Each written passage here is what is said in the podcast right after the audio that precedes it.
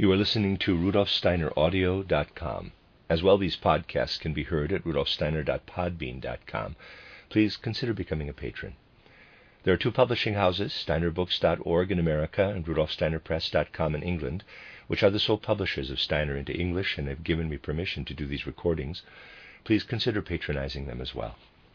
This is a reading of Collected Works, Volume 93A by Rudolf Steiner, the participants' notes to 31 lectures entitled Foundations of Esotericism, translated by Vera and Judith Compton Burnet. This is lecture 26, given in Berlin on the 28th of October 1905. Today we shall speak about the fourth Earth round. In the course of our whole evolution, we have seven planetary conditions Saturn, Sun, Moon, Earth, Jupiter, Venus, Vulcan and in connection with each planet, we must consider seven rounds. The passing through a round may also be called a kingdom, and the fourth round on the earth we call the mineral kingdom. We are now on the fourth planet, in the fourth round, and within this round, in the fourth globe or condition of form. The fourth condition of form is always physical. Thus we stand exactly in the middle of our earthly evolution. This is frequently felt to be something extraordinarily important for man. We have behind us three planets, three rounds, three globes, and the same numbers still lie before us. But if we were standing on Old Moon, we should see yet another planetary condition before Saturn. If we were standing on future Jupiter, we should no longer see Saturn, but in its place a planet beyond Vulcan. The exact middle of our present evolution was with the fourth subrace of the fourth root race, with the original Turanians, the fourth Atlantean subrace. A kind of spiritual darkness came about at a certain moment of evolution. Humanity entered into a dark age. This dark age is called Kali Yuga.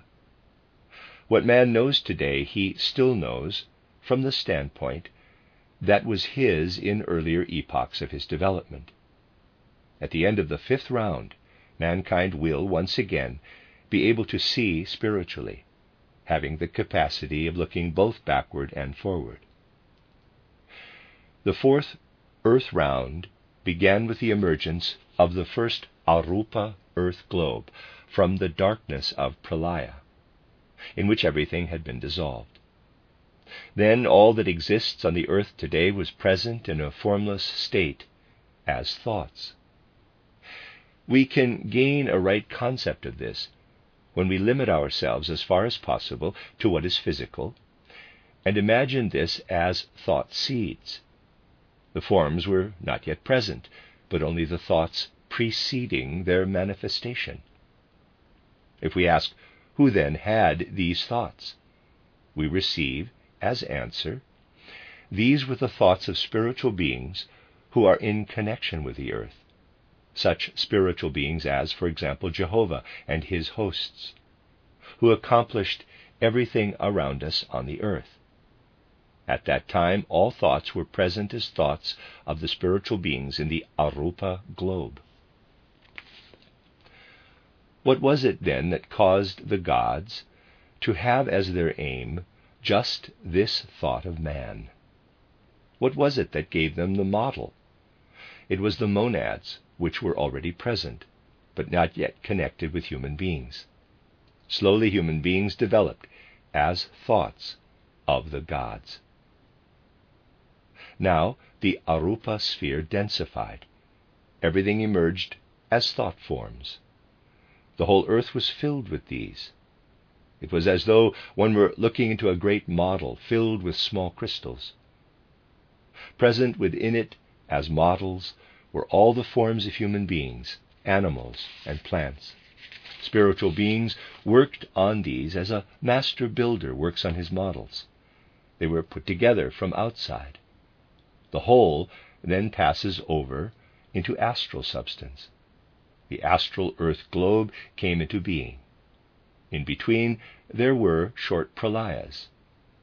Now again we have to do with the outwardly working divine powers who poured forth the astral substance, filling the forms with light and color. Here are to be found all the astral forms of human beings and animals, as well as the whole plant kingdom, in a great astral sea. This then densified ever more and more, and the physical earth arose as the fourth globe. Until then, until the beginning of the fourth round, sun and moon were still united with the earth. They formed one body with the earth. During the great pralaya, preceding the first earth round, sun and moon had again merged with the earth, and during the first three earth rounds the three remained together. There then arose a kind of biscuit form. In the third earth round, out of the earth sun ball, on one side the earth protruded like a swelling, on the other side the moon. At that time, the main body actually trailed two such sacs around with it. Only in the fourth earth round did the body regain its spherical form. Then, however, there again arose the sac like formations in the ether, protruding from both sides. Thus, here we have to do with an earth that is still united with the sun and also with the moon. At that time, most life was in the region between the moon and the earth. This has been correctly preserved in the Mohammedan Paradise Saga. The following now occurred. When the second root race, the Hyperborean, of the fourth earth round approached, the sun separated itself off, and in the third root race, the Lemurian, the moon did so also. Everything evolved physically which previously had only been present on the astral globe. Now, too, man appeared physically, but organized in such a way that he could take the monad into his ever more purified astral body. Had man taken the monad into himself earlier, he would have received with it manas, buddhi, and atma. He would have become very wise, but the wisdom would have been a kind of dream wisdom. At first, man had no power over the physical body and the etheric body. He could also do nothing about the lower passions coming over to him from Old Moon.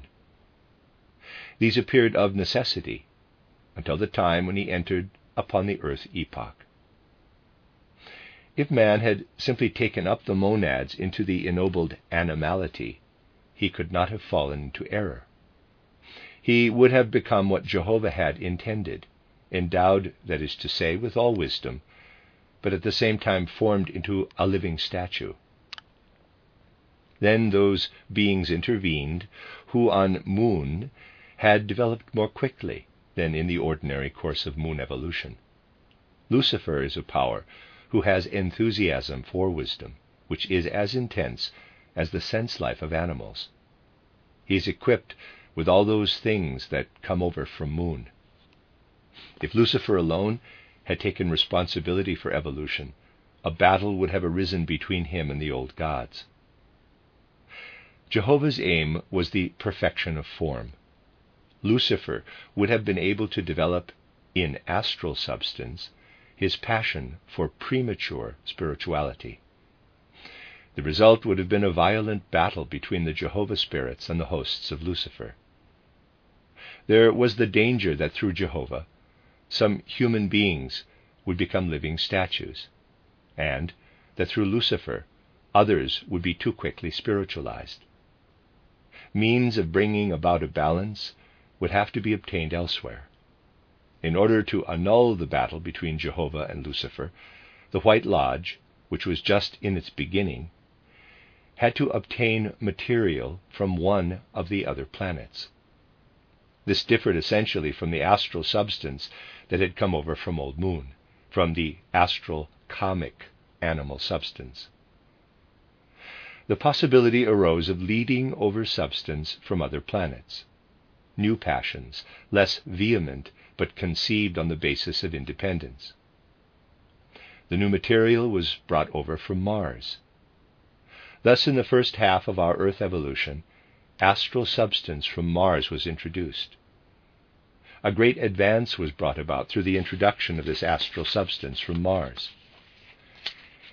External civilization on the earth arose through the fact that hardening on the one side and spiritualization on the other side were prevented.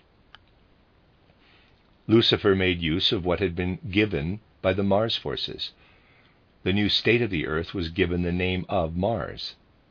Things continued in this way until the middle of the Atlantean race. Then a new question arose. Man had absorbed wisdom.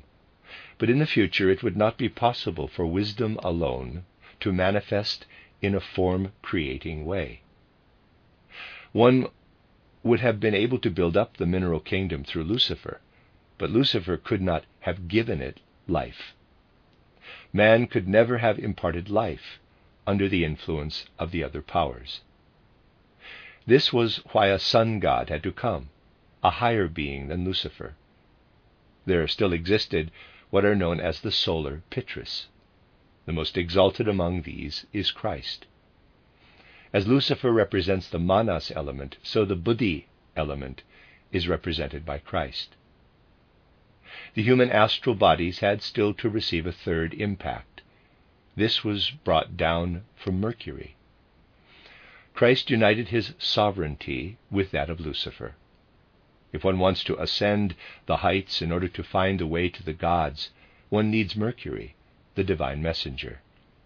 He is the one who prepared the path of Christ from the middle of the Atlantean root race onward, in order later to enter into the astral bodies which had received the mercurial element.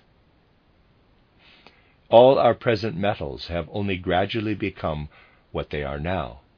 Gold, silver, platinum, and so on all pass through these conditions. When they are heated, they become first hot, then liquid, then gaseous. This latter was once the condition of all metals in the gaseous earth. Gold, too, first densified with the earth. At one time it was entirely etheric gold. When we go back to the time when the earth was still united with the sun, there was as yet no solid gold within it. The particles of the white sun ether became first fluid and then solid. These are the veins of gold which are now in the earth. Gold is solidified sunlight. Silver is solidified moonlight. All mineral substances have gradually solidified.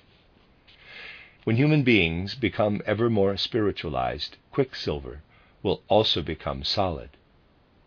At one time, gold and silver formed drops, just as water does now. The fact that mercury is still fluid is connected with the whole process of Earth evolution. It will become solid when the messenger of the gods, Mercury, has fulfilled his mission. In the middle of the Atlantean root race, quicksilver was brought down from Mercury in etheric form. Had we not had quicksilver, we should not have had the Christ impulse. In the drops of quicksilver, we have to see what was incorporated in the earth in the middle of the Atlantean epoch. When the Mars principle, Kama Manas, was incorporated into the earth, iron was brought down to the earth from Mars. Iron originates in Mars. It was at first in astral form and later densified. When we trace the earth to that period of time, we find ever fewer warm blooded animals. It was only in the middle of the Lemurian age that warm blood made its appearance together with the Mars impulse. Iron came into the blood at that time. It is iron that in all occult writings is brought into connection with Mars, quicksilver with Buddhi Mercury. Certain people learn this from the adepts. The earth was, therefore, understood as Mars and Mercury. Everything that did not originate from Mars and Mercury has come over from the moon. The days of the week are an image of planetary evolution. The sequence of the planets is described in a wonderful way in the days of the week. Saturn, Saturday, Sun, Sunday, Moon, Monday, Mars, Tu, Tuesday, Mardi, Mercury, Wodan, Wednesday, Mercredi, Jupiter, Thor, Thursday, Jeudi, Venus, Freya, Friday, Vendredi, Vulcan, the octave to Saturn, Saturday.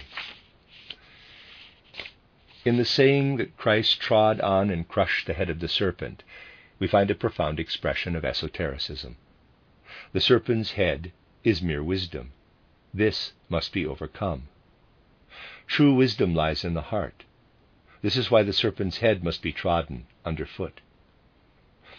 In the Hercules saga, the same truth has already been expressed. He kills the Lernaean Hydra, whose head always grows anew. Mere Manas will always come again. Hercules must keep the blood at a distance, Kama. Then the Hydra will be conquered.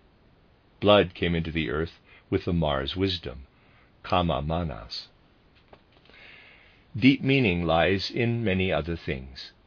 The separation of the moon preceded the Mars age. The moon contained silver. Still earlier, the separation of the sun took place. Gold is condensed sunlight, hence the Golden Age moonlight and silver, the Silver Age, Mars and iron, the Bronze Age. We are now in the middle in the fourth globe. On the fifth globe, there will arise the faculty of organizing oneself from within outward. Then the earth will be transformed into a sphere on which man will create his form from within outward. The earth will then be a, in quotes, plastic astral globe. The sixth globe, called in quotes intellectual, is the one on which the human being not only works physically on his form, but will be able to place his own thoughts into the form. On the fifth globe, man will be able, for instance, to form a hand. On the sixth globe, he will be able to send his thoughts out into the surrounding world. On the seventh globe, called in quotes archetypal, everything will again become formless. Everything will pass over once more into the seed condition. We will now consider our present ego, our present I. There are within it a multitude of mental images and concepts. When we observe the civilized world today, we say, it is out of the I that the civilized world has arisen. All this was once within a human head, it was contained within the I. From out of the human I, it was put together. All the things constructed by human skill have been born out of the I. In the middle of the Lemurian age, the I was still empty. Man could as yet do nothing. Only gradually did he learn, in the most primitive way, to know the world from outside. His I was at that time like a hollow soap bubble. When he saw a stone, it was reflected into him. Perhaps he saw a sharp edge on it, and with it he began to chip other stones. In this way, he started to work formatively on the mineral world. What was in his surroundings reflected itself more and more into what was at first his empty I. At the end of the physical globe, everything will be present as reflected image in our I. When at last we have all this within us, we will form it from within outward. This will be the plastic condition on the next, the fifth globe. The master builder of Köln Cathedral gathered his impressions into his I. This content of his I will be vivified by Buddhi, and later on the fifth globe, he will give all this form. On the sixth globe, all this will be present as thought. And on the seventh globe, everything will be drawn together into the atom. In the next round, man will create the new plant kingdom out of the I. In the middle of the Lemurian age, the I was like a hole bored into matter. All our egos were at that time such holes in matter, which since then we have filled up. In the next round, their content will emerge in plant form. For in that fifth round, there will take place with the plant kingdom what is now taking place with the mineral kingdom. The whole earth will then be an immense, single, living pl- being. The human being will have achieved a conscious life of feeling and perception, and will then give it form outside himself. In the sixth round, there will no longer be a plant kingdom. Man will then allow living thoughts filled with feeling and perception to go out from himself as pure intellectual formations. In the sixth round on the sixth globe, in its sixth stage of development, corresponding to the sixth root race, an important decision will be taken. Everything will have reached the devachanic condition that has been able to develop out of all the kingdoms. If anyone has not progressed to the point that he can be raised to the stage of Devachan, he will remain in the animal state. This will take place according to the number 666, the number of the beast. In the seventh round, humanity will be completely purified. The human kingdom will then attain its zenith. This round is the quickest. The human being, when he emerges from it, will have become a god and will carry his development over to Jupiter. In every round, the first globe or condition of form is of such a nature that in fact we have not yet to do with the form, but the form is only present as incipient plan. This is why esotericism does not reckon the arupa globe among the conditions of form, but with the conditions of life, this is the case also with the seventh globe, the archetypal. Thus, we have only five conditions of form. The first and the last globes of each round are conditions of life. All the conditions of the rounds are also called conditions of life because passing through a kingdom represents a condition of life. In the first round, life was in the first elementary kingdom. In the second round, in the second elementary kingdom. In the third round, in the third elementary kingdom. In the fourth round, in the mineral kingdom. In the fifth round, life will be in the plant kingdom. In the sixth round, life will be in the animal kingdom. And in the seventh round, life will be in the human kingdom. When one considers life in the human kingdom in the seventh round, this sheds its light into the next round, when man will have passed over into another condition of consciousness. The purpose of a round consists in achieving a new stage of life. The purpose of the seventh round is to lead over into a new stage of consciousness. Thus, the esotericist only reckons six conditions of life, counting the seventh round as a new condition of consciousness. If we wish to write down in numbers the conditions of life, form, and consciousness, we get five globes, or conditions of form, six rounds, or conditions of life, ten planets, or conditions of consciousness. If we count the whole evolution from Saturn to Vulcan, we have expressed what we find with Helena Petrovna Blavatsky as the number of the Prajapatis 1065. That is to say, 10, 6, 5. The end of lecture 26.